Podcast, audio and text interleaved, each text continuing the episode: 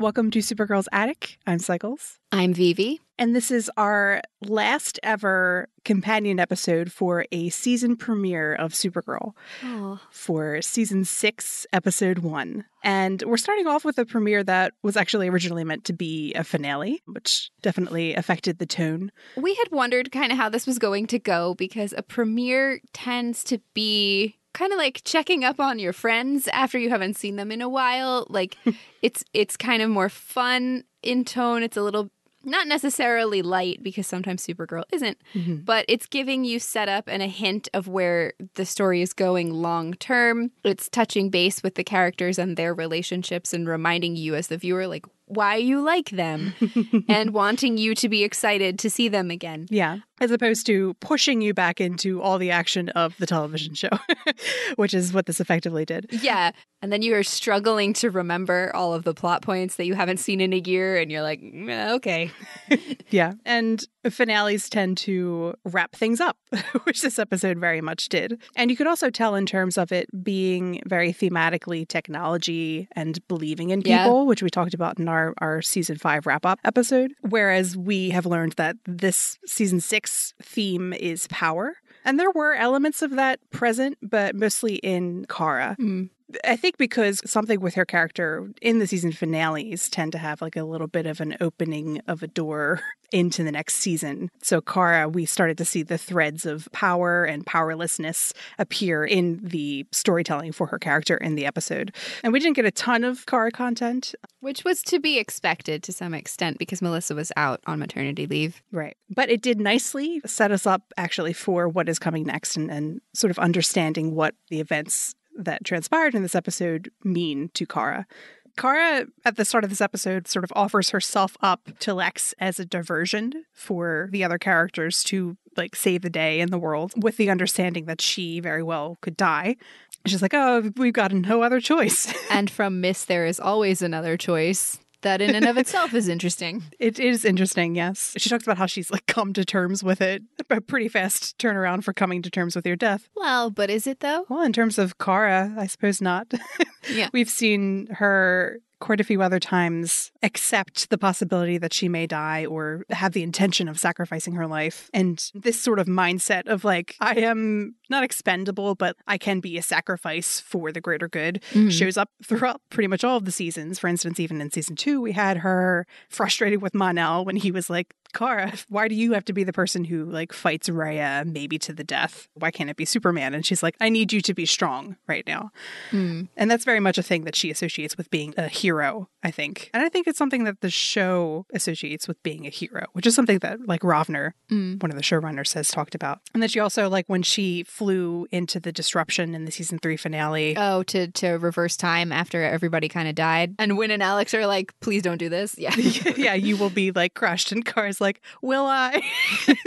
Kara's like, "That's a risk I'm willing to take." Yeah, Yes, yeah. And then we've seen her a ton of times like jump back into action after she almost dies or like kind of literally has dies. medically been deceased. Yeah, yes. like the coma in season three when yes, after the fight with Reign, she jumped right back into action despite Alex being like, maybe chill. And then again, after Red Daughter killed her in Mhm. season four, Eliza and Alex were like, you just died. you want to process that a little, and she's like, "No." yeah, she's like, but I survived. She's just such a funny way glass half empty, glass half full family. That's that's where they are. Yes. And then there's this episode. Yeah, where the same thing basically happens. Yeah. And Lena's sort of like the one odd person out who's like not used to it. She's never seen this side of Kara before. Yeah. yeah. And Alex was like weirdly calm because, you know, after the whole grass thing last season, like she's like, Kara Yeah, can do like- anything. All right. She's like, I I do kind of believe that she'll be okay anyway. Yeah. Her anxiety is not quite as as high as it usually is. Yeah. Which is very telling in and of itself because Hmm. she is the character who is the most likely to be like, You're not confident about this, and though I'm not confident about this, and what if you die? Yes. and she really wasn't like that at all. Yeah, she was like, "I'll I'll see you later." Yeah. and pretty confident in that moment, And was making jokes and stuff. Like she would not have done that if she thought, like for real that she was. Yeah, yeah. Yeah. Well, and Kara didn't do anything to kind of signal outwardly, like in season one when she gives Alex the necklace. right. Well, other than her legacy download, Well, yeah, but Alex didn't know that at the time. that is true. But it is worth, I think, exploring why Kara has this mindset Mm, yeah. because she's not like it's not like she's suicidal. No. or like just taking dumb risks because she can, you know. Mm-hmm. but it, it's sort of this open option for her that's in her her sort of toolbox. The fact that she can, if she needs to, sacrifice herself. It's kind of on her mind. Yeah. And I think that's one of the places where, as Clark alluded to in season three, where they are different in a way that he has a healthy respect for Kara for. Hmm. Because it's one of those things, just like she's flexible in some senses on working with people she doesn't like Right. In order to get the greatest good for the most people. She can see the utility of I am the only person capable of buying everyone time or providing this distraction or doing this one thing that will save all the people Yeah. in a way that others are not maybe necessarily willing to risk. Mm, yeah. It's sort of this practical edge to her that we don't always see in other situations. She's quite uh, like an idealistic person. But often when it comes to like sacrifice, she is quite practical. Like self sacrifice or sacrificing something that she loves, she can make that decision. And there are a few things that have shaped Kara to have this mindset, which are obviously that sort of source that we talk about a lot of Kara thinking that she came to Earth to protect it. like she says in season one, when she's about to sacrifice her life to save everyone from Myriad, her mother sent me to protect Kal-El, and now I will use my powers to protect the Earth. And if I die achieving that, I'm at peace with it. Kara thinks that she was saved from Krypton's destruction to save others. Like her prayer, which is, Rao, protect us so that we might protect others. That kind of mindset that she gets, I think, in some ways from that Kryptonian heritage and, and her family. So the equation in her mind of like what is most important, protecting others is the highest on the list. But then in sort of a more personal, emotional sense, I think it makes sense for Kara to maybe want to have power over it, over like when she dies and when she loses other people. Because there's a sense that Kara has an expectation that she may have to sacrifice her life to save the world as opposed to dying through any sort of natural cause. And I think some of it is Kara just trying to have power over the moment that she dies or she loses everything and everyone, you know, again. Mm. And I think we could tell by the way that she acts when she makes the like decision to offer herself up to potentially die. Like in season one when she gives her like eulogy as cat referred to Yeah. it. Rounds to James, Winn, cat the whole gang, J'onn, and even eventually Alex, even though she sort of put it off because she didn't want to. Yeah. But she has said, I didn't say the things that needed to be said when I left Krypton, and I wanted to make sure that I said them now just in case. And we see that in this episode with the legacy download, where she she has several volumes that she is planning to leave behind in the event that she does die. And I think that part of it is trying to have power over you know, her legacy, the title being fitting. Hmm. Tying back again to this consciousness that Kara has around the destruction of Krypton and losing everything once unexpectedly, and also not having control over her parents' legacy and not expecting the discoveries that she made about them hmm. with the decisions that they made that were maybe not so great and and sort of tarnished the House of El legacy and she has that nice scene with J'onn in season two where she's struggling with that and he reassures her that her parents' legacy is not death and destruction, it's her. Yes, which we mentioned last week actually as a Yeah. memorable quote. Um, how apt. How apt. But Kara, I think, takes that to heart in the sense that she needs to ensure that her own legacy lives on in a positive way, Mm, yeah. sometimes through maybe sacrifice. That could be an avenue for her of making a mark on the world and, and ensuring that the destruction of her planet wasn't for nothing, or the House of El, her family, and her people didn't have a, a positive effect on the universe.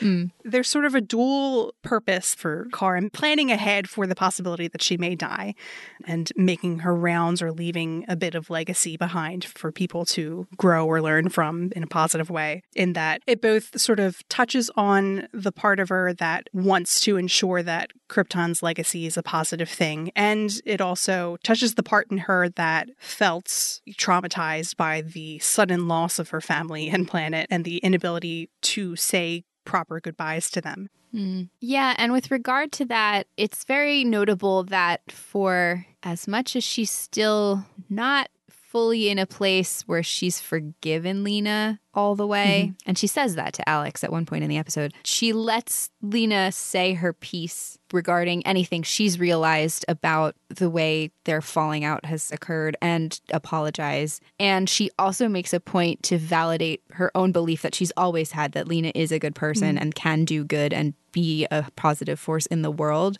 And it's very in keeping with her idea of I need to say the things I need to say to people. And that's, you know, right. thinking back to when she rushed to say goodbye to Astra before before she died mm. and made the point of saying, You were with me as my family, not as my enemy.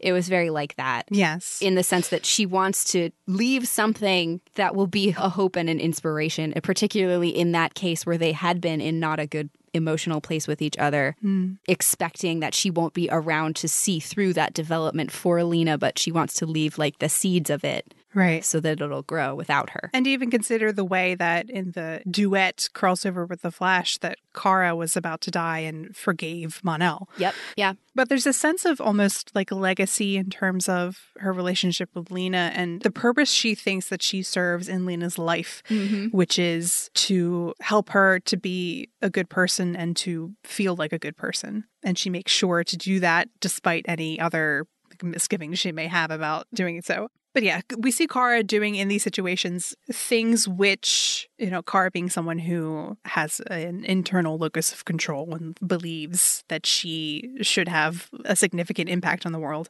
and likes that feeling. Mm. these choices and the fact that she has a choice in her own mind makes her more at peace and yeah. makes it easier for her to handle. Which then is why in this episode, when Kara later does not have a choice, is not expecting something, it has a stronger emotional blow. Mm. Like we see Kara throughout the whole episode have this very like nonchalant relationship with the possibility that she may die. Like you can see that she has a solemn energy when she gives the legacy download speech and she is like not happy about it and she, you know, hesitates to say the painful idea that she won't be around. But she also does not hesitate to make this decision in any way to the surprise of someone like Lena. And it was, I think, an intentional setup for later on when we have one moment of fear, mm-hmm. genuine fear that we see in her. Yeah. When she is forced into the Phantom Zone. The way they structured that was very similar to what they did in the episode with the Mind Wipe because they spent the whole episode having Kara and Alex mm. be really together. Right. And we were like, and now they're going to be emotionally separated. Yes. yeah. And that was very similar to what they did with this episode, where you see Kara so at peace with her own mortality, which mm-hmm. she kind of always is in these moments. Right. But then Lex changes the game and brings out the one thing that she's genuinely afraid of. Yeah. in a totally unexpected way. Yeah. And I think the surprise and, and the inability for her to see that coming in any way is probably one of the worst parts for Kara because of how it harkens back to how she said, when my parents put me on that pod in Krypton, I don't think I realized what was actually happening. I didn't know that I was saying goodbye to them forever. And Kara did, you know, know that she may be saying goodbye to people forever, but she didn't know that she would still live on and be in a place that was horrible for her. And it's a different kind of separation. The idea that she had was like maybe she'll be in Rao's light, not in the darkness of space. Yes. in the Phantom Zone. Kara in no way made a decision to go there the way that she did with death, which reminds me of, of what she said to Alex after talking to the Alura hologram in season one about when Alura sent Astra to the Phantom Zone and also like abandoned Kara. She was like, I know that Astra and I were both given life sentences by my mother. We didn't have a choice. Mm, yeah. And so Kara is now in the same sort of situation that both she and Astra were before. And it also ties back to Kara and her identity as Kara Zor-El versus Kara Danvers versus Supergirl of someone who is very powerful and also has these memories of being very powerless. Right. And yeah, the fear that that inspires. Which is why this season being about power, this mm-hmm. this is an excellent setup for her. Sure is. but you had an observation regarding sort of a narrative connection that I thought was interesting. Yeah. Well, so the pacing on the moment when Kara disappears into the Phantom Zone, it felt so quick. Right. In the moment. And, you know, for those of us who were kind of reading between the lines on the choice of Rebirth as a title and all the different things, given that they had like hinted about the Phantom Zone throughout a lot of season five and mm-hmm. who were expecting it more than Kara was. Um, Certainly. It felt like, oh, we didn't linger on that enough for the emotional impact to like fully hit, but that was the part where it was very like finale energy in some ways. Mm-hmm. But mm-hmm. as I was thinking about it, I was like, oh, this really reminded me of the way Sirius Black's death was written in the novel of Order of the Phoenix from the Harry Potter series, because it goes by really quickly. It's in the midst of this very big battle, very similar to what we see in this episode of Supergirl. And he's like confident, he thinks that they're winning, and then something happens and he falls through this veil to we don't know what's on the other side but essentially it's it's something connected to death. Mm-hmm. and the description in the book says as he's passing through it he has this look of mingled fear and surprise. Yeah. And that was the part that made me think of it because of Kara's just realization of what was about to happen and the, the mm-hmm. beat of pure terror yeah. as it was happening and her her retreating yeah backwards and the, the thing about that was that the show has used references to harry potter as foreshadowing several times for some of the significant and frequently traumatic turns for characters. the one that stands out the most is that they had Alex make a joke about the Weasley twins when she mm-hmm. was talking about Colonel Haley and in season 4 like an episode or two before the mind wipe happened and I was like, did they do that on purpose because in the end the twins are forcibly separated cuz that's cruel but amazing. Yes. And then actually because it's been so long a lot of us may have forgotten, but there is a reference to the scene in Deathly Hallows right before several major characters die. Mm-hmm in 519, which ended up being the season finale that would have been right before right. this and kind of been putting that foreboding in your head. And then Alex also says, We all still have our ears, referencing back to the Weasley twins. When does she say that? She says that to Kara when she's waiting with Lena for the suit to be made. She did say that? She said, she said, We also even... have our ears because oh. Kara was stressed. I didn't even recognize that. Oh, but that went by really fast. Mm-hmm. Well, but the other part of it, but that reminded me of it and why I specifically specifically said the book, not the movie, is that a lot of people almost missed the character death in the book because it was over a page turn. Right. It was just like two sentences and then he was gone. And it, this, because of the pacing from the, you know, this used to be a finale, now it's a premiere thing, mm-hmm. it did feel like it went by kind of like that. Right. In a way that it didn't linger yet, but I, I'm sure it's going to next week. So, yes. But it, it sort of adds to it in some strange way. The shock and the speed at which the event occurs. Well, yeah, and it, it fits in the same way as Kara's initial shock of, of seeing Krypton disappear in front of her. Mm. You know, she wasn't cognitively, she had no sense of what that was going to look like. Yeah. And then she had to sit with it as the only thing in her head for an, an unexpectedly long amount of time. Um, yeah, what, what does yeah. that do to a person, one might ask? yes. Well, I mean, that takes us to a, our continued point yeah. about one of the final reasons Kara is often, I think, at peace with the possibility of death and, and struggles in general. She's experienced worse yeah. in the Phantom Zone. In this episode, she sort of casually mentions to Lena, Well, I was stuck in the Phantom Zone replaying the destruction of my planet for nearly a decade. Bring it on.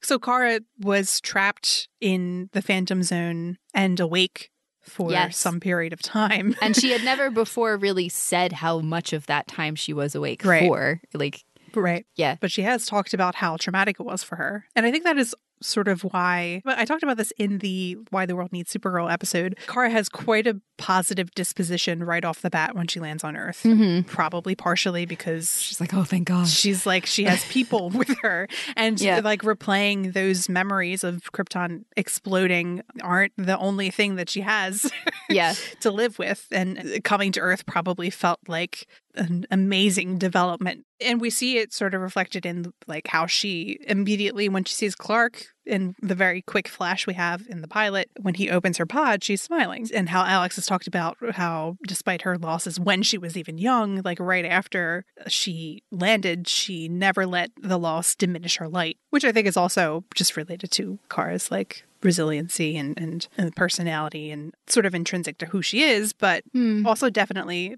affected by the kind of perspective that she has and, Yeah. and the contrast. And one moment that I always gravitate to in terms of flashbacks with Kara is her delight in seeing the birds in the sky on the beach. And it's in sort of a context where like Alex is like super stressed for Yeah. her. And Kara's like, oh, we didn't have birds on my planet. And she's just, she delights in a very simple earth thing. Um, in a way that kind of reminded me of Marin Oh, yes. after he left captivity and came to Earth and saw the little green plant. And Kara's like, oh, this isn't even the best part of Earth.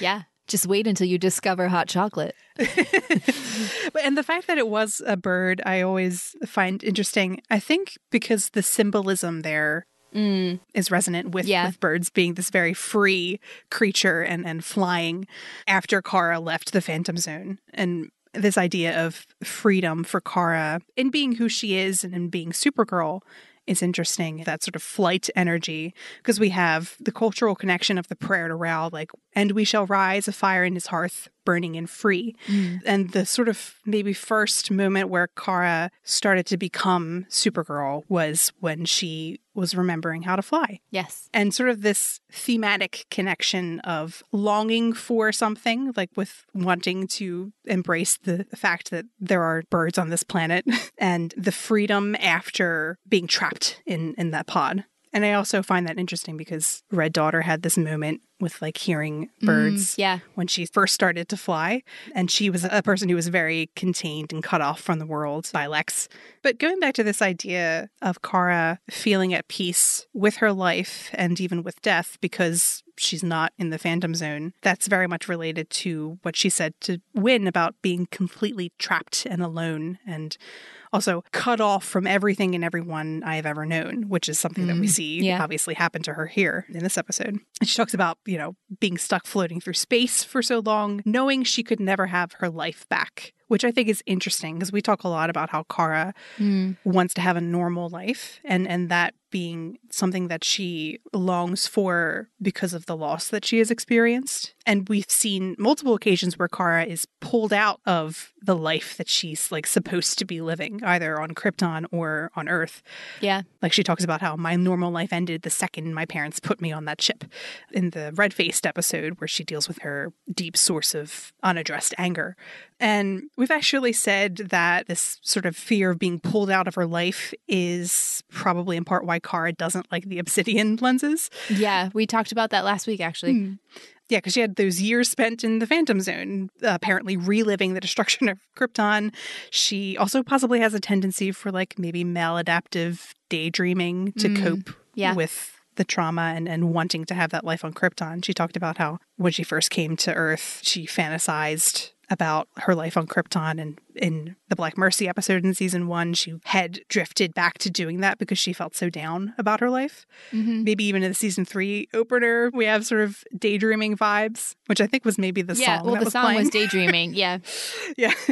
And she's had multiple, in terms of being pulled out of her life, like reality disrupting moments that were traumatic, like the Black Mercy losing her planet again in that sense, like triggers with Psi making her relive the destruction of her planet in that sense. Yeah. And then the coma that she had in season three after her fight with Reign, where she was trapped and unable to return to her life and had to like accept Kara Danvers to do so, and sort of symbol of her normal life, which is interesting. And so when she's experiencing these sort of terrible reality disrupting moments or being pulled out of her life, she's not experiencing the life that she longs for with her friends and her family and as Supergirl. And interestingly, these moments where she's ripped away, even temporarily, tend to put those things in jeopardy, those elements of her life, like her relationship with Cat and her job in season one when she's occupied mm-hmm. by the Black Mercy and J'onn has to step in.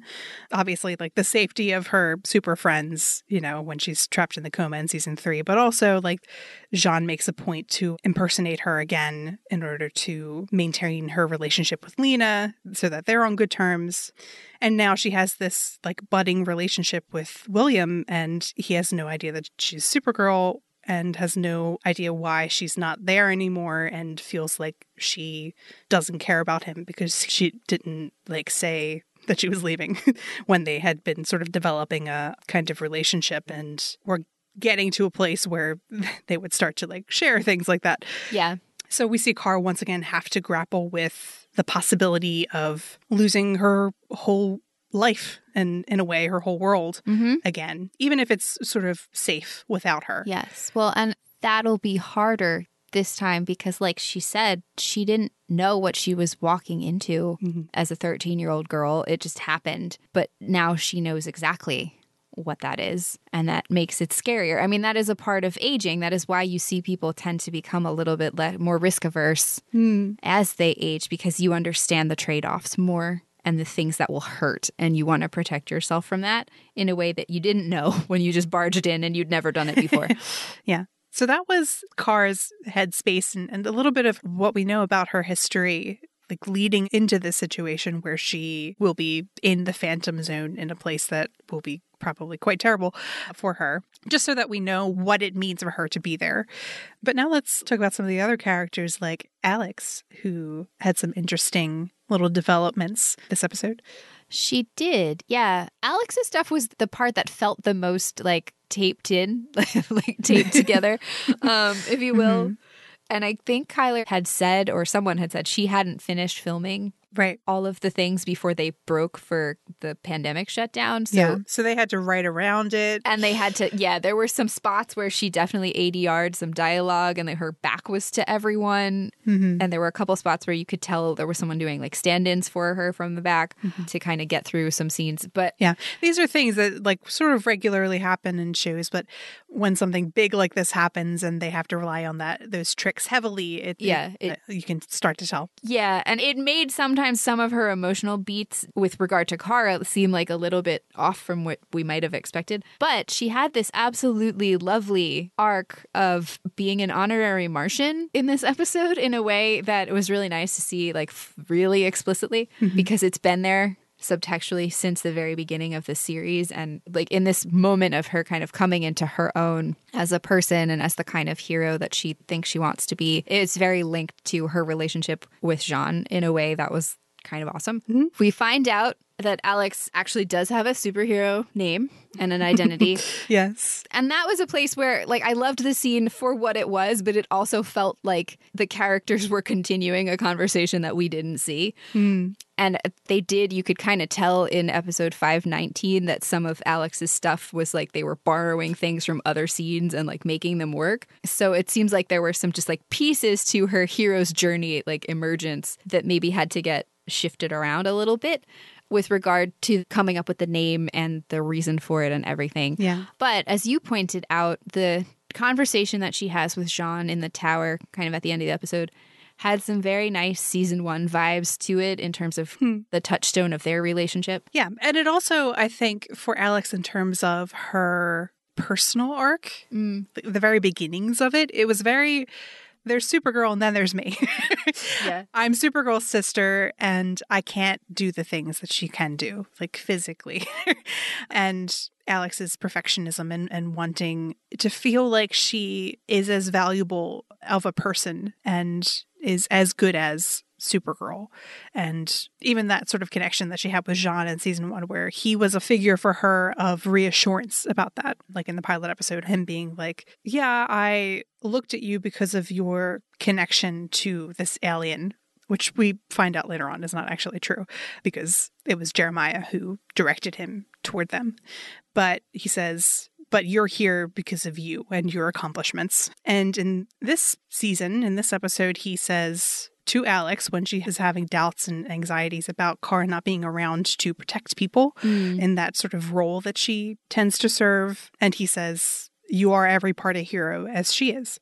Yeah, and that was almost a little reminiscent of Eliza's You've Always Been My Supergirl in some ways Mhm. too, Yeah, it was. which was very sweet. With their, their parent energy. Yeah.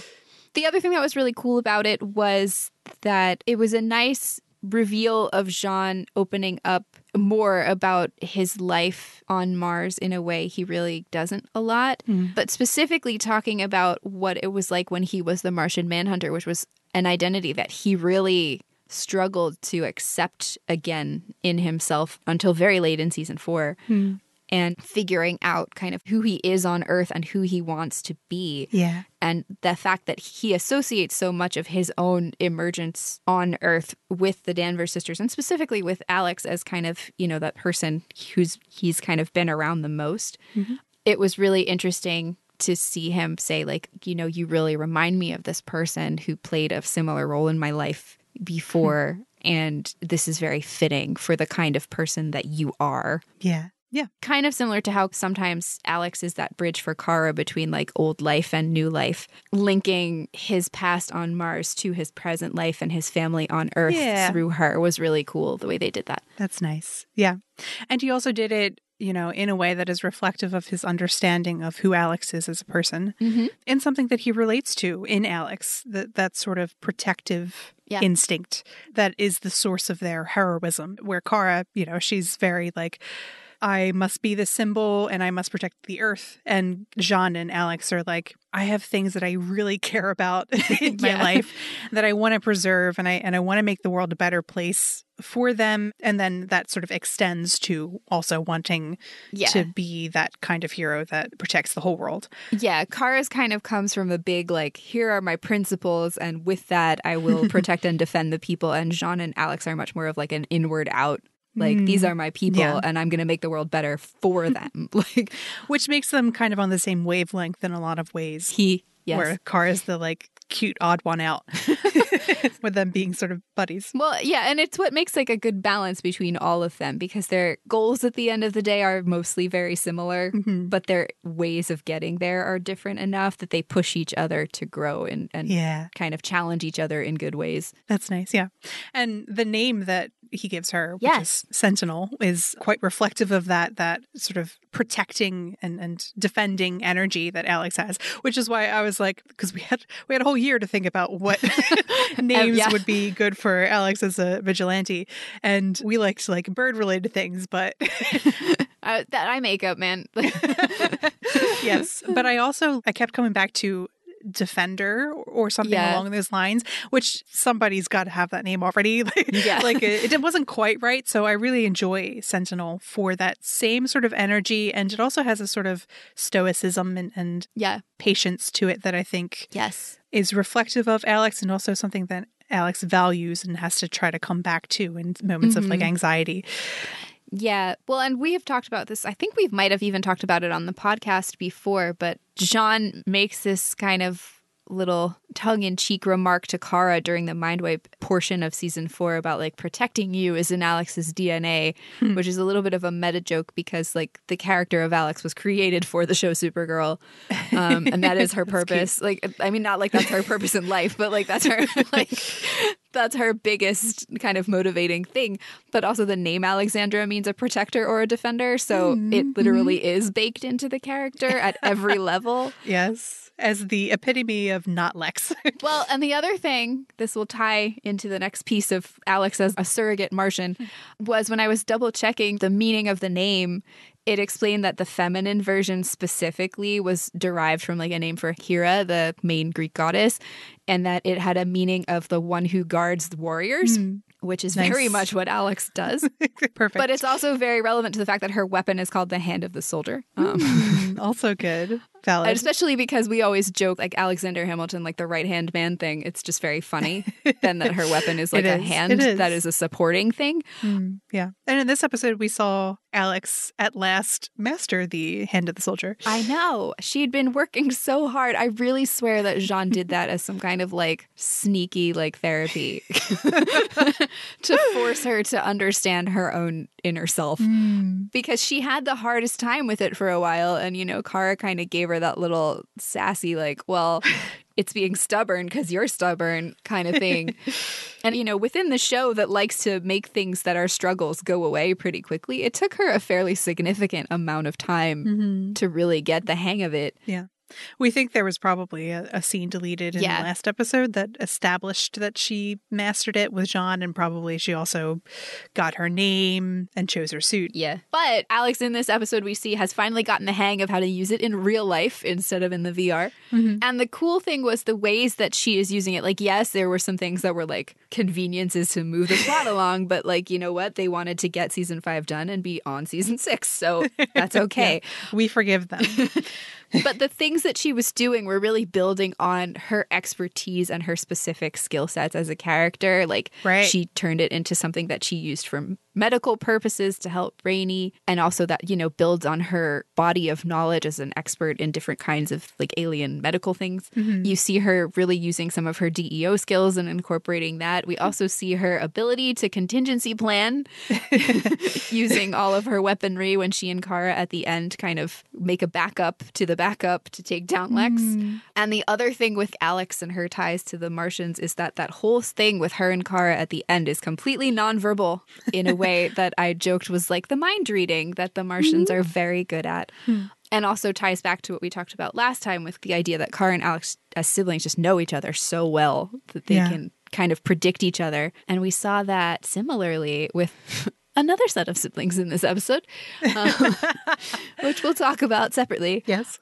Alex and Kara, they were sort of a fun, like, pinnacle of believing in each other and being connected and knowing what each other is thinking. Yeah. In this episode, where Lena and Brainy are reflecting upon how they maybe don't know Lex all the time, but Lena in this episode actually ends up being able to predict his actions. And then also, even like J'onn and M'gann Mm, starting to make that difficult decision of like letting each other in yeah. on that kind of level, on a bigger level, but you know. Yeah.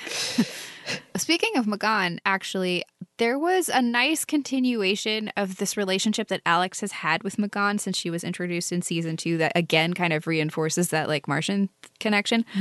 Because so when Alex and M'gann initially meet, M'gann is the only alien who's like willing to talk to Alex because she's like throwing people around the bar and being really aggressive.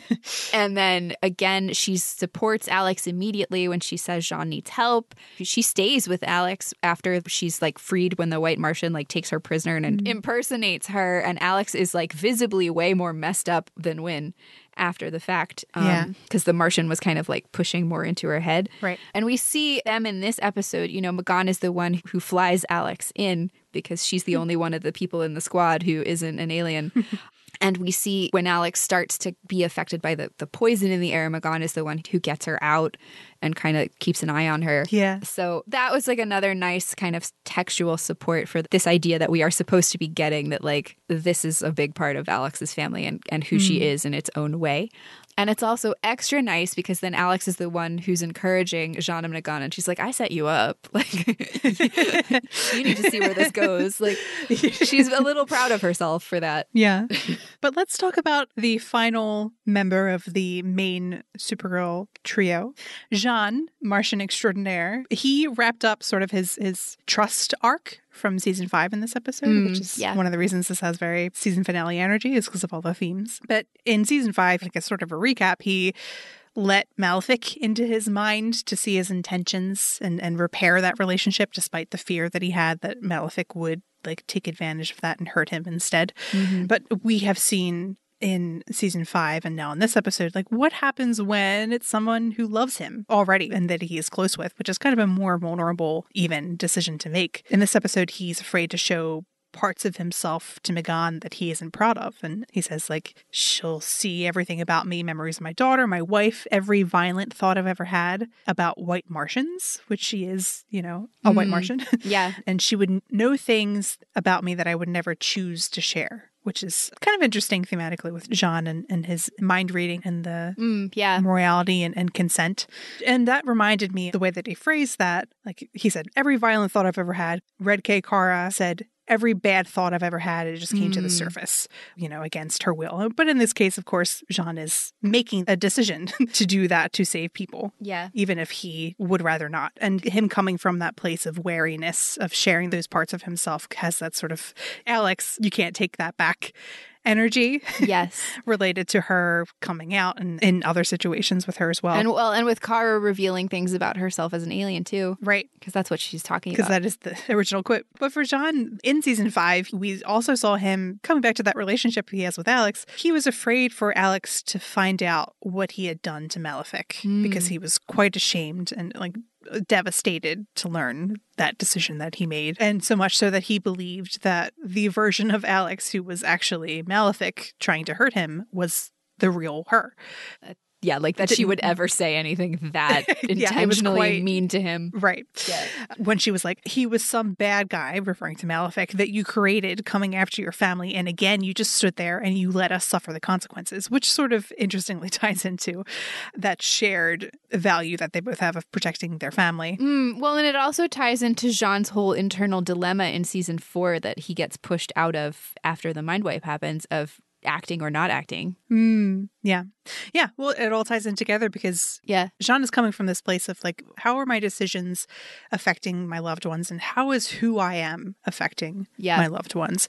Like when the final blow that like fake Alex says to J'onn is Mhm. Malefic isn't the monster here, J'onn. You are. Mm, yeah. And that's what makes him sort of fall apart. Which she would never say. Would never in a million years. Alex speak to her father that way? Never. yes. And which reminds me of J'onn in season two and becoming a white Martian, Mm. like physically turning into a white Martian. And, and at the same time, he's having these like flashes of his, his family who died in the, in the Green Martian genocide. He says in a fight with like Henshaw, when he finally fully turns into a white Martian, but with like green skin, I am a monster. Hmm. Well, and that connects then to him and the thoughts that he doesn't want M'gann to see about, Yeah. you know, her identity as a white Martian. Yeah. Well, and in many cases, I think it has to do with J'onn thinking that the real monster is him, that Yeah. he is like the white Martians who killed his family because Mm. he wasn't able to save them and because he like left them behind or left Mars behind. Yeah. Survivor's guilt. And inside of J'onn, it turns into a sense of like uh, monstrosity Mm. that he fears within himself. And it's interesting with regard to how that connects to his need to protect his family because we see it show up in maybe ways that are not actually good for him. Mm. Like in the same episode where Malefic impersonated Alex, Alex was preparing this like lethal weapon to use against Malefic because she was in this quite anxious and, and upset state regarding the possibility of losing Kelly and her dying because of Malefic. And while J'onn disagreed with the decision, he said, You do what you need to do to feel safe. And I think that came less from just like a respect standpoint than a I have to let her do this because I'm responsible, or like her anxieties come out and he feels the need to protect her because that is the most important thing to him, despite him having sort of this arc about what morality means to him, he acquiesces to her in a small way because he does also pursue the other options. But this ties into J'onn's, what I think is his worst fear, which is that his faults and his failures will ultimately be the death of those he loves Mhm. and that he, those he thinks he is supposed to protect. And in this episode, we see it come out in how he says, What if subconsciously my apprehensions derail us? And he says, I could kill both of us about M'gann, which reminds me of like his vision in season four in Oh Brother, Where Art Thou, when he sees like a zombie version of Kara come to haunt him. This is when Manchester Black is trying to hurt him and affect his mind. And zombie Kara says that he just sat there while they came for us, you know, making that sort of connection to J'onn's family that he lost and the family he wasn't able to save. And the idea that that will now happen to the new family that he has made on Earth.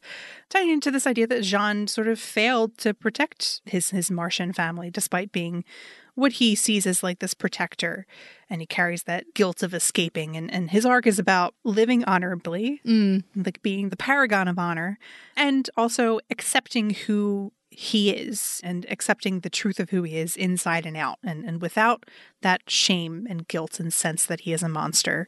And so in this episode sharing himself entirely with M'gann and like mm-hmm. synchronizing their thoughts to the point that they like speak together at the same time is Yeah. a really brave thing for J'onn. And and that I think you know being the thing that actually saves the day saves his loved ones is important And the earth.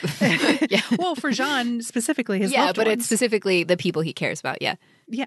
And this moment of, like, we talk about narratives a lot. This fights this narrative in his mind that who he truly is will hurt the people that he loves. Because embracing who he truly is in this moment actually makes them stronger and protects everyone, It does. tying into that theme of stronger together. But then an observation you had actually propelled this thought for me Mm. relating to J'onn and, and possible struggles for him moving forward, and also related to season five Mm. because Malefic created the Phantom Zone projector in season five specifically to hurt J'onn, like indirectly, Yeah. because J'onn sent Malefic to the Phantom Zone initially. And J'onn sort of ends up grappling with his own use of the Phantom Zone, kind of in the same way that like Alura had to go through with sending people to Fort Roz. Mm. Yeah. And your observation was about J'onn's face when Kara was sent to the Phantom Zone. Yes, he had the exact same like devastated look in his eyes that Mm. we see in his first explanation of what happened to his family during the genocide on Mars, where he's being pulled away from them and they are disappearing from him forever. Right. And also, it reminds me of when Manchester Black forced him to watch his family die again Oh, and his face sort of reaching toward the vision. yeah, That kind of like lost and and like grief stricken like despair, Shock. Yeah, yeah, which is I find interesting not just because of the emotional depth there, which is great, but also because of the connection to the Phantom Zone and how he in some ways is responsible for that Phantom Zone projector being there. And Kara being sent to the Phantom Zone twice in kind of a roundabout way because of her biological parents, Mm. Alura and Zor-El, and then also this father figure in in J'onn, which is not something that he expresses feeling like guilt about explicitly, but I would not be surprised if it came up or was, you know, underneath the surface for him. or if other people bring it up in their anger and sadness. Just saying, Alex is mean when she's upset. she is. Uh, so, in terms of when we laid out the order of the characters, something about your description of J'onn and his perception of his own internal world and feeling like sometimes there is an inherent monstrosity or like a badness there that is causing all these other things to happen to his loved ones reminded me of Lena kind of has this issue too in a different way. Mm, yeah, in a different way, especially the ways that she copes with the thoughts. Yeah, definitely. But she is a character who does struggle similarly with her own internal sense of am I a good person? Am I a bad person? Because of trauma. So, Yes. Which takes us to Lena in this episode. yeah. We talked a little bit before about how Kara had sort of through trying to have kind of a peaceful exit and leave a, a legacy of like positivity and, and a positive mark on people's lives. Mm. She said to Lena like multiple times how she believed in her and like, you know, the, the only person I would trust in the galaxy to handle Myriad. But another sort of aspect of their relationship that was interesting was the way that Kara, like as much as she is very much thinking about how Lena will feel when Kara's gone, she also has a moment where she like shares a genuine vulnerable thing uh, and a quite a big Yeah. vulnerable thing. She says it in a very nonchalant way, Yeah. which is the point about her being trapped in the phantom zone reliving the destruction of her planet for nearly a decade. A concerningly long amount of time. yes. And that was definitely like an obvious like setting up the phantom zone entrance later on. yes. But it's also such an interesting moment because of the size of the confession. Mm. Yeah. After years of like either hiding her own feelings, especially around like trauma because it's related to being an alien and being Supergirl and being Kara Zor-El, or just prioritizing Lena's feelings. And the only times that she really shares parts of herself are for the purpose of giving wisdom to Lena. Yeah. Or making Lena like feel better or Right. And this does that too, like where she's sort of Yeah, she's sort of trying like- to be reassuring, but in a way where you're like, that Just- just opened up more questions just than it closed, and now I'm more than it was concerned. Yeah, yeah precisely.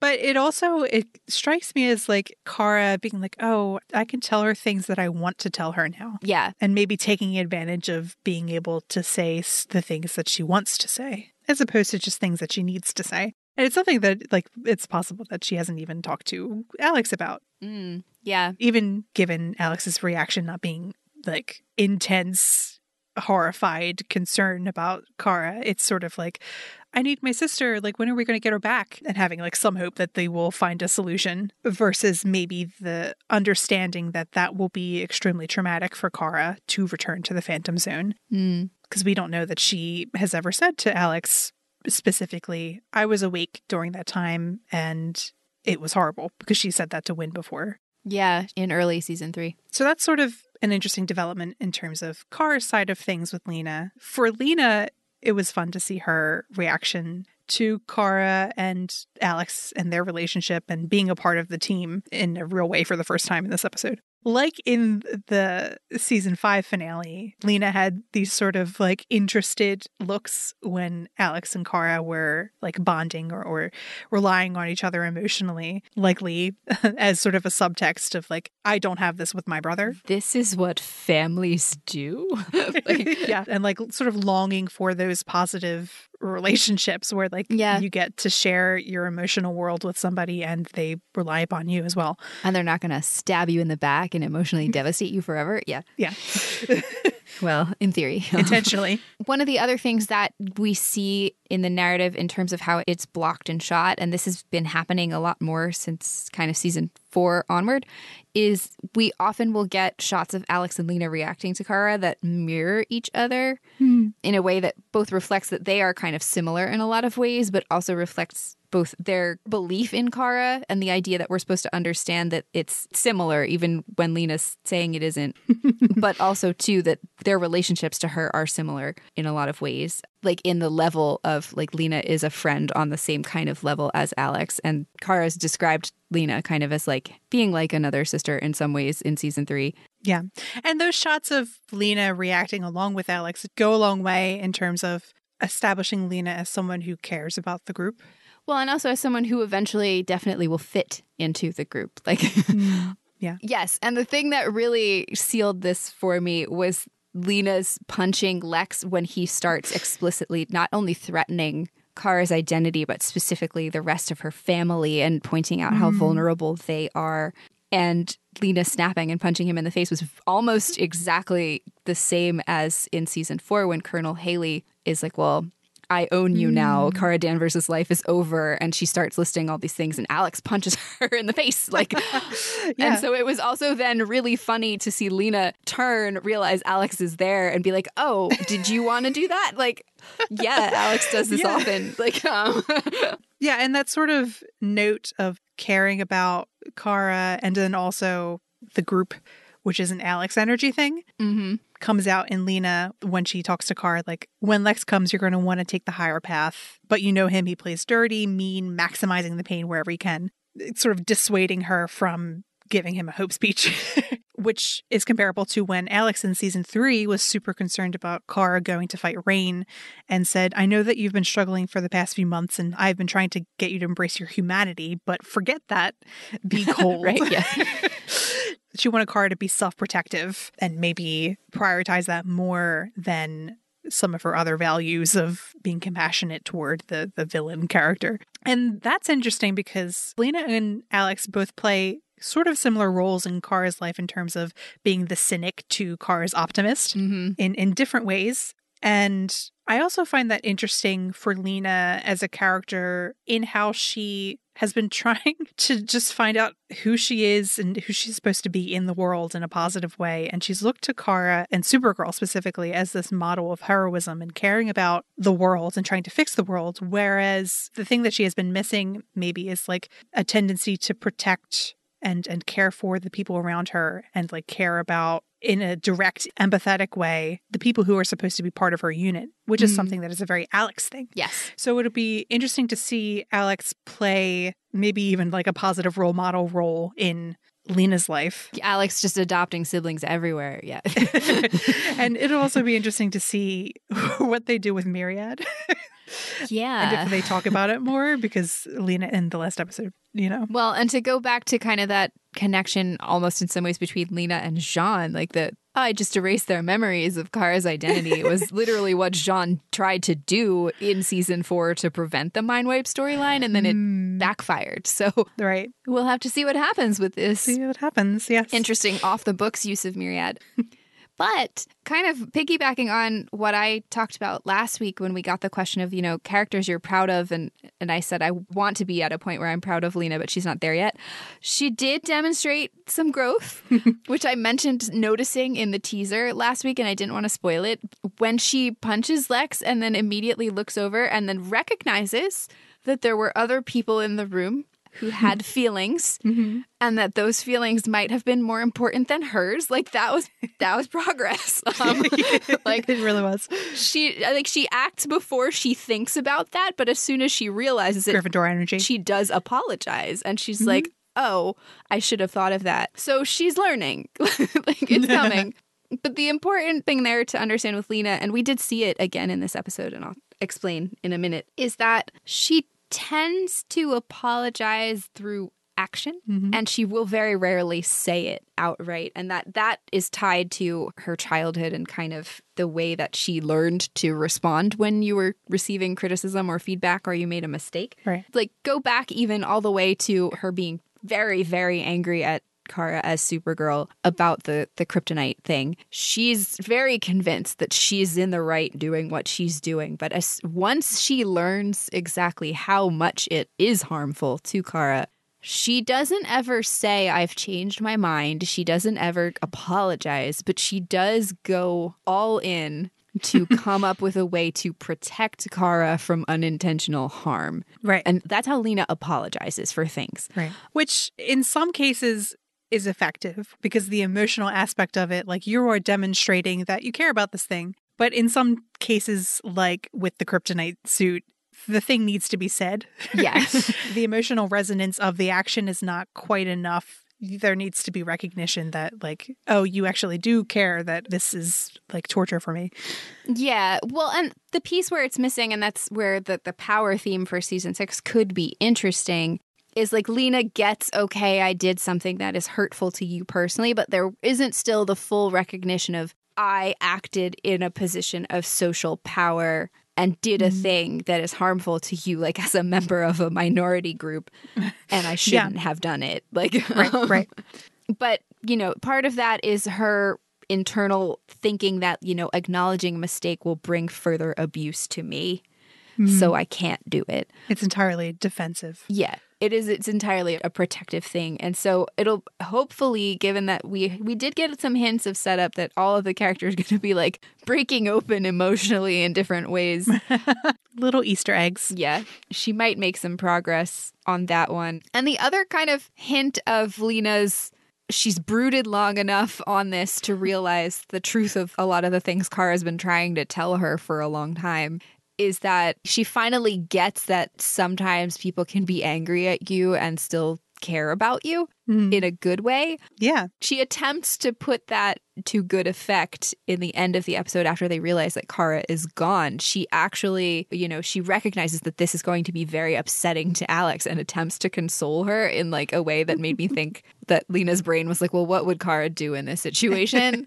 Because she's like, Yeah. I'll hug you. And it was very awkward. And it just made me think of season two where Lena's like, I'm just trying to be more like Supergirl in my own way. And I'm like, good. That's a good framework. Good. Um, That is good. Good. Yes. But it's also like one more of those where Lena, you know, she had that moment where she kind of is like longingly looking at like Kara and Alex enjoying each other's company, and then she has a similar moment where she she comes in and sees like J'onn giving Alex this cute consolation at the end of the episode, Hmm. and so she's like she's trying to figure out how to be a member of the family. How do I fit in? But she doesn't quite know how. yeah. And she is she is attempting to respect the space. Yeah, and she's trying to communicate in the ways that these people communicate to each other. Yeah. you know, which is good. Like she's she's recognizing that there are other ways to live, and, and she's Yes. trying them out. Like that's that's we enjoy that for her. Yes. Um, yeah, Yeah.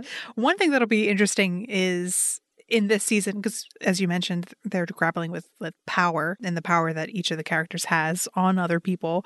Lena now not only has to like protect people that she loves, like she made those decisions with like killing Lex hmm and and in other situations like acting to have James's charges dropped in season three against his will. mm, yeah. She now has to like worry about people's opinions about what she does to protect them. Which is new and different for her. Yeah. different. Yeah, like as we can see, she brings Myriad to J'onn and Alex and is like explicitly says, and it's sort of like a will she, won't she moment Yeah. of will she say that she did the thing, and she does.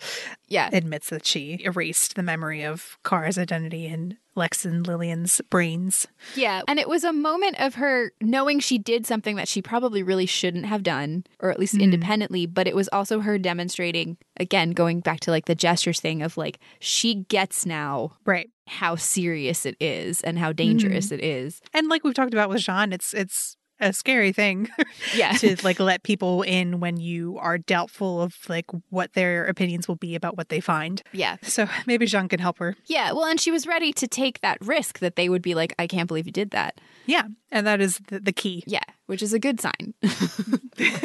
yes. and then there's the rest of the Luthors, who, um, as much as I really enjoyed them in this episode, I'm I'm ready for them to go. Like, Ready to um, move on. I'm, I'm ready for that loop of season five to be over. But it looks like Lex will be around for a little bit, Yeah, at least for the front part, first couple episodes. which it's so unfortunate because like. I love Jon Cryer in this role, and I love Brenda Strong in her role, and they were delightful together.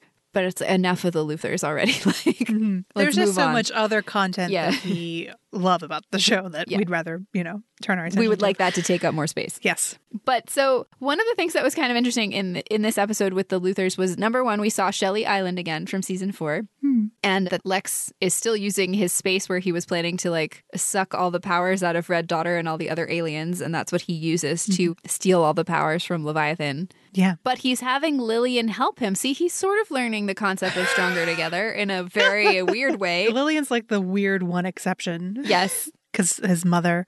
Yeah, and so we see her kind of doing all the the legwork on the sciency part of it, much like her very first introduction in season two, where she's doing the bioengineering at Cadmus. Hmm. But she doesn't do that in this version of the post-crisis world, even though she clearly still has the expertise and the knowledge to do it. And so she seems a little bit taken aback when Lex emerges and he's got this agenda to like kill all the non-believers. and she's like, uh, the what now? The what Uh, now? Yeah, her face when he said that was excellent. Thank you, Brenda. She, I told you, it reminded me so much of like Rhea's condescension to Mon-El in season two when they arrive and they're like, "This is the life you're living, and you don't want to give it up."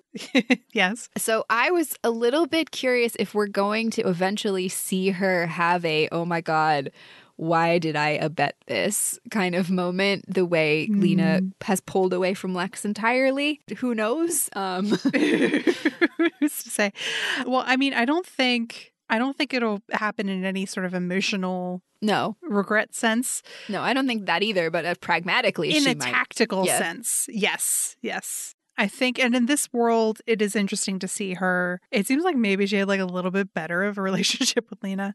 So that is an interesting dynamic. We'll see. I, I think Lillian is willing to revert to the other sibling when, Yes.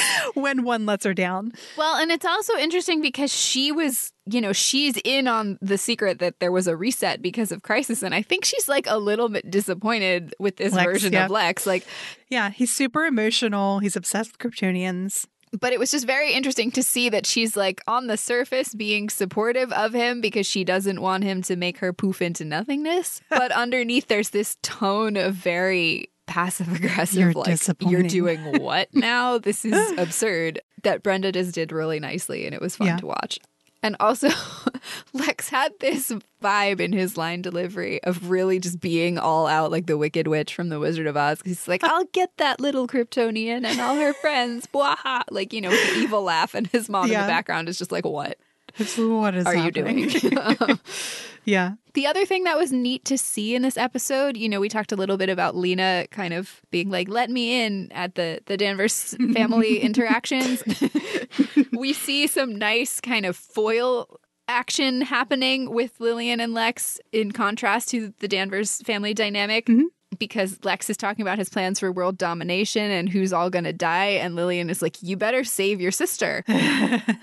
and kind of just actually smacks him to to motivate him to do it because Lex is not interested and just sees Lena No. as a threat. And you know, it kind of is similar to Eliza's, you know, take care of your sister vibe, but but not at all. But evil. Um, yeah, like villain energy. where where Alex would just be like, "Oh well, duh, I will." Um, Mhm.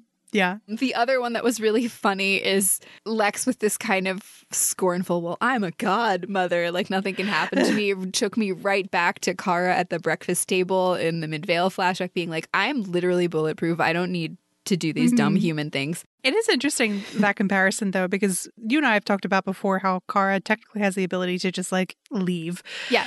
And, you know, the power that she has to just she doesn't have to listen to Eliza. No. but she does anyway. And Lex in this episode, he is totally willing to kill people. Yeah. like if they get in his way. And he for some reason still wants her on his side, either because she's formidable and like Mhm. maybe he's a little afraid of her, or because he wants like a sort of narcissistic supply of like Mhm. somebody who like my mother who thinks that I am the epitome of mankind, you know, even though she's judgmental, like he still wants the possibility of that validation. Well, yeah, I mean, and you know, knowing that the Lex and kind of that caricature is also meant to reflect some real life narcissists who we've been able to put out of Mm. our brain space for a while. There's also a profound loneliness and a disconnect in there. Yeah. Yeah. Well, I mean, you you look at his like main plot, it's to literally make everyone in the world love him. Yeah, Like how because like he knows deep down that no one really does. he puts on this front of like and he believes it himself of like I am like so much higher than you and better than you. But there's this profound like yearning for just everyone has to love me or it's unacceptable. Like they have to go. And there's that externalization. Like he doesn't like, oh, I'm so sad. It's about them. They have to change. yeah, which is why I honestly cackled a little bit when he got offended that Kara didn't try to talk him out of doing any of the things he was doing. He's like, "What? No hope speech?" And she's like, "No, that's what you want." Like, um, it's like, no. and so ultimately, you know, he he wins in the sense that he achieves his objective, which is to kill her. But she still retains power in that situation because she doesn't give him the satisfaction of getting what he wanted. And now to turn to a character who does not have issues with narcissism and, in fact, has had some issues with overcoming self doubt. We have Nia, Nia Nal, aka Dreamer, as she so uh, And don't get it wrong. don't get it wrong, Lillian. her arc since we've known her in the series has been about overcoming her doubts about like whether or not she belongs in the position that she is Mm. or if she deserves it. Sort of a like an imposter syndrome situation. And in this episode, we actually see her very much come into her own as a hero and on par with the other more experienced heroes in the in the hero squad. Yes, and the alien heroes specifically, because she gets to do a lot of things with them. Yeah. And she does a lot of quite important plot things. And Mm. and we see her use her powers in a more enhanced way or, or in a way that is like, oh, she really gets them now. Like with her astral projection, which she had struggled with before. And yes. with she sort of leveled up there where she was able to physically touch something and the very key plot you know driven like moment of her having a dream that sort of gives everyone a piece of information that was really important. And she understands it like immediately and and she's in quite a flow. Whereas that's something that she had fears about like whether or not she could actually interpret her own dreams as well as her sister could. Mm. Well, and what's interesting is like her dreams continue to be a lot more concrete yes. than what we saw from her mom and like her sister knowing all this heavy symbolism. Like Mm. Nia's are a lot more grounded and literal. Yeah, which is kind of nice. Helpful for us as the audience.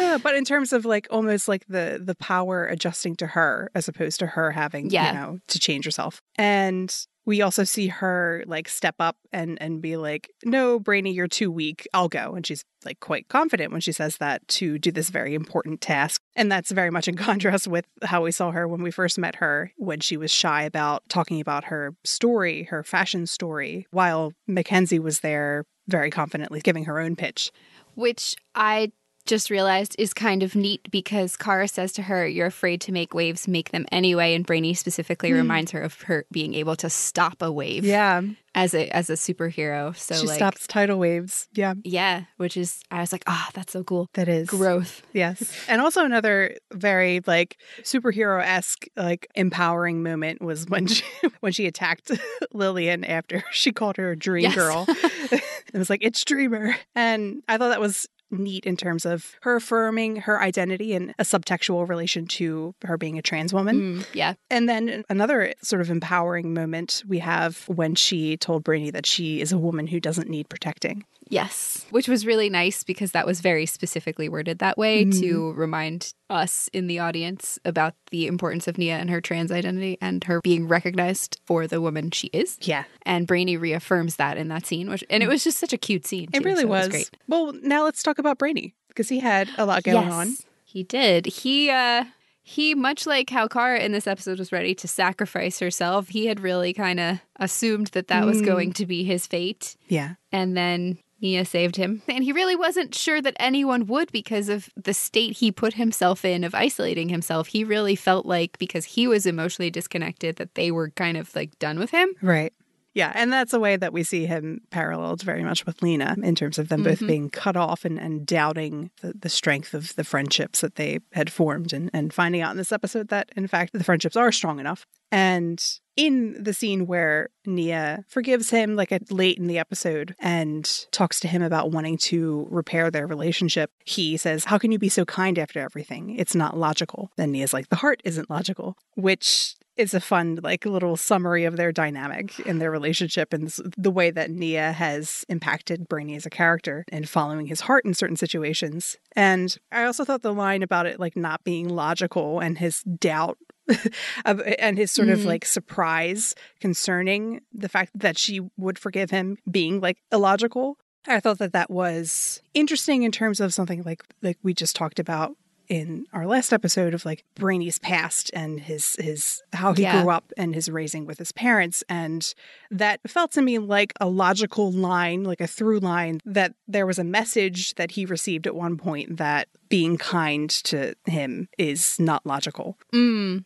Yeah. Well, the other thing too is that Nia's always been in their interactions the person who pokes at his assumptions about emotions and is like, that doesn't seem healthy, such as with the boxes and the other things, Yeah. and just her kind of cueing him to like, no, this is okay. Mm.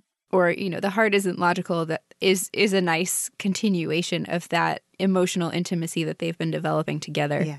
Uh, you also had a nice observation about the way that he thinks about himself in this episode. Hmm. Yeah, well, and we've seen since the very first introduction of Brainy that he places this premium on his intellect. And actually, to go back to the Harry Potter things, it's a little bit like Hermione when she first comes into the wizarding world, being like, smart is her defining interpretation of mm-hmm. herself. And Brainy is so wrapped up in this assumption that his intellect is all that people see him as and all they want from him that when he sees himself as having failed in anticipating something and in being the smartest person in the room, he immediately goes into this very negative self talk, calling himself stupid. And we just see he undervalues his other skills and, and the things he brings to the table. Right. Tying into that idea of like maybe sort of hints of a core belief mm. developing. Your favorite thing. yes.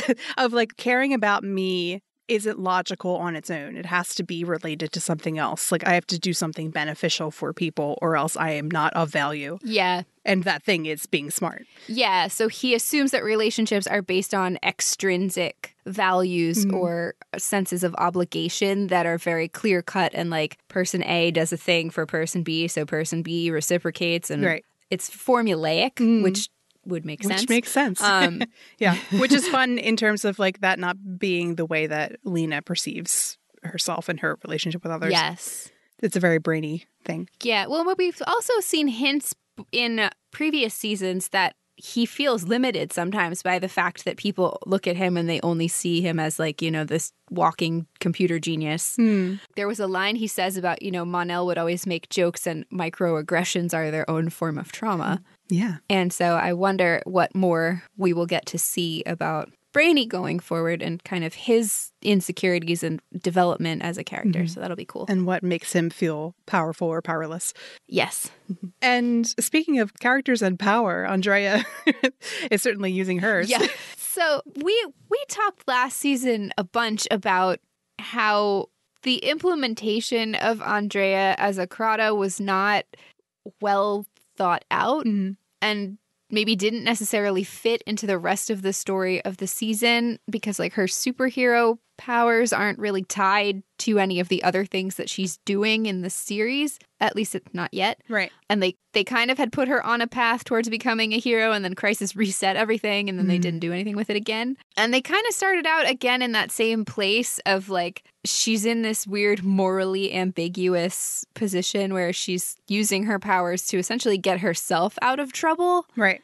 Yeah. Andrea goes to her father's house and uses his computer to buy Obsidian's shares. So he now has all the shares as it collapsed. So that's not super redemption arc esque, but she also seems to be embracing CatCo as a positive, kind of powerful thing for, quote, changing hearts and minds, which are words that you might hear a hero say. So I'm curious about her mindset and like how she is rationalizing her decisions right now because you know, Kelly went and and sort of reframed Andrea's narrative as the things that Andrea has done have been for herself and like positive things in her life as opposed to for her father, because that relationship was not doing well. Mm. But that sort of reframing only goes so far in a positive way because then everything is like very self centered. Andrea's actions, and- yeah as opposed to like being like maybe find nicer relationships or something that may Yeah. be less like girl power and more stronger together. Yeah, and even her intent to kind of rebrand Catco isn't motivated by necessarily a desire to really do the right thing as far as the journalism is Mhm. concerned. It's more like she likes the prestige of it and knows that that's what's going to Yeah. keep the company from sinking under the weight of her reputation for having failed with Obsidian. So, Well, and you know, she's probably, I think, also looking for a new sort of identity source, like a, Mhm. something that makes her her, because everything has been f- about her yeah, father. Yeah, that's a good point. And now there's this like, oh, I have CatCo. So let's do this, you know, Yeah, which is a little bit sad that Kara wasn't around for that. a little, yes. But we'll see later on, I suppose. Well, and we'll see if they do the thing that I'm hoping might happen at some point, which is that J'onn might have to sneak over there and pretend to be Kara at some Mhm. point. I would love it. It'd be terrible You know, just to hurt all of to us. hurt all of in us the right and way. John specifically as well. Terrible, but yes. Yeah. And on that note, speaking of things that might wound us emotionally, we will round out our conversation on kind of main characters and storylines with Kelly, Mhm. who started out this episode much the way we've seen her throughout the season, making connections and wanting to help people. Mhm. Yes. For Kelly, the season was also obviously about like believing in people and whether or not she believes in Obsidian. Hmm, yeah. And obviously, her relationship with Andrea as her boss has played into that. So it is interesting to see her here again decide to be like, oh, she's a pretty decent person. yeah. There's no sort of like inner awakening of like, oh, Andrea is like not who I thought she was. It's very Yeah. much like, oh, this technology is is not what I thought it was. Thank you for bringing up the thing about Kelly and trying to decide if she believed in the mission of Obsidian Mm-hmm. because, you know, I've put that out of my mind so far that I was like, right, Obsidian was the thing. It's a Um, year. yeah. But with Kelly, I am very interested in seeing what will happen with her going forward now that Obsidian is gone because she from what we know of her, and again, this is like I said last week, she's a character I would like to know more about Mhm. her life before she came on the show. She's always kind of been involved in occupations that have a very high like ethical center Right. and are mission focused because she was in the military. She's a psychologist. She's got a very clear code of ethics, very similar to James. Mm-hmm. But now she, kind of like Alex, is actually in this weird position where they're no longer in an organization with a system and a set of values. So right. that'll be, I wonder, oh, then they can work together and make like their, oh, oh, okay. Yeah. But kind of related to this, bringing up Alex and their relationship, we did find out finally in this episode for sure that apparently Kelly does not She does not Kara know. is Supergirl. But it'll be interesting to see how Kelly reacts and if she has probably like a like a very like healthy, emotionally secure reaction given who she is as a Hmm. character. I mean, I think my only question mark is is it going to be as explosive as when Alex was upset after Jeremiah died, but in a different kind of way? Yeah. Um, That'll be fun. so, well, so that wraps up our individual character discussion. In terms of the overall episode, this was pretty fun in, in terms of how season finales go. And one thing that was nice to see concerning just all of the characters was like this team aspect of it that was really present and and them all contributing to solve a problem in their own like sort of special ways that they Yeah. and their specific skills that they have and in very much of a contrast with the disconnection that we saw throughout season 5 with the characters often like secretive positions and such Yeah. This is one where I feel like going back and being able to watch it all together, watching all of season five and then this, it, I think it'll feel smoother. Just A, partly because we were away from season five for so long, and then to have to come back and then jump back into the headspace of like having just watched all of season Yeah. five when no one's looked at it in forever. It was very it was like like having to like get into a car while it's already moving yeah, it was a little bit exhausting. Um, plus, also too, especially with just the way Supergirl tends to like burn through plot points Mhm. at the end of a season, it felt very like we had to remind ourselves of a whole bunch of things that aren't actually going to matter anymore, right Just to close the loops on them before we could move forward. So it Yeah. it was almost a little bit of a stagnant in some ways. yeah it's a tricky situation because you don't want to not do that and yeah, yeah, you don't want to you don't want to like leave threads hanging open it's just a not great situation for anyone making television to No. be in right now No, it was a shame too because I said to you after we finished the premiere, I was like, it's too bad this wasn't the finale because this is probably the best finale they've done since season one. Hmm. And it, if it had been able to air when it did, like it would have been a very satisfying ending. Like they did a good job patchworking episode 19 to make it work as a finale. Right. But this would have actually been a really fun finale with the cliffhanger of Kara being right stuck. yeah the Um, fun parts of of a season finale are like oh here's the next thing and then you get to theorize about it for a summer but Yeah. now we have one week so they did a good job within the circumstances and it was a, an enjoyable episode Yes. i will say i'm more excited for the episodes that are coming after this particularly like the phantom zone one coming right up Mm. Well, and I'm also very curious to see how they've adapted to the filming restrictions Right. that they're going to have. Yeah. Or, well, that they've been working on, but we haven't seen any of the show since they started having to film with, you know, limited numbers of people in a scene and everybody spaced out more away Mm-hmm. from each other. Yeah. And then add to that the fact that Melissa was on maternity leave, so she had to come back and film stuff from these first you know. Pickups later. Yeah. Yeah. So that's one other thing that'll be interesting to keep an eye on. God bless the editing team. Like, Yeah. um, seriously, the, any AV type of editing that has been going on in any of the entire TV industry this whole past year, like there's been so much because you can't physically do it in the in the studio while you're filming that has to be cheated with editing Mhm. later, Mhm. and that adds, you know. There's a high demand and a tight supply for for the editing, which then also contributes to like you know the special effects not looking Right. as clean as they could and stuff like that. So, like all things considered, this made it to the finish line and it, it worked. Yeah. so, it was, you know, and it was a fun time. and it was fun. It was entertaining. and I'm maybe since the most since season three looking forward to the season. Yes, same, So definitely. So we'll see you back next week for the next episode, 602. Before we go, just a couple reminders. Uh, if you haven't filled out our listener survey, please do so. We will post the link again just to remind everybody, but it is on the main page when you go to supergirlsattic.com, right in the bar at the top. Mm-hmm. It's also on Twitter. And also, as a reminder, since we are going to do our change in format starting next week, we are open to topics and suggestions for scenes, moments, things that really caught your attention. Right. If you are curious for us to talk about them, please send that stuff our way to Supergirls Attic on Twitter, Tumblr, or Instagram. And thanks for listening.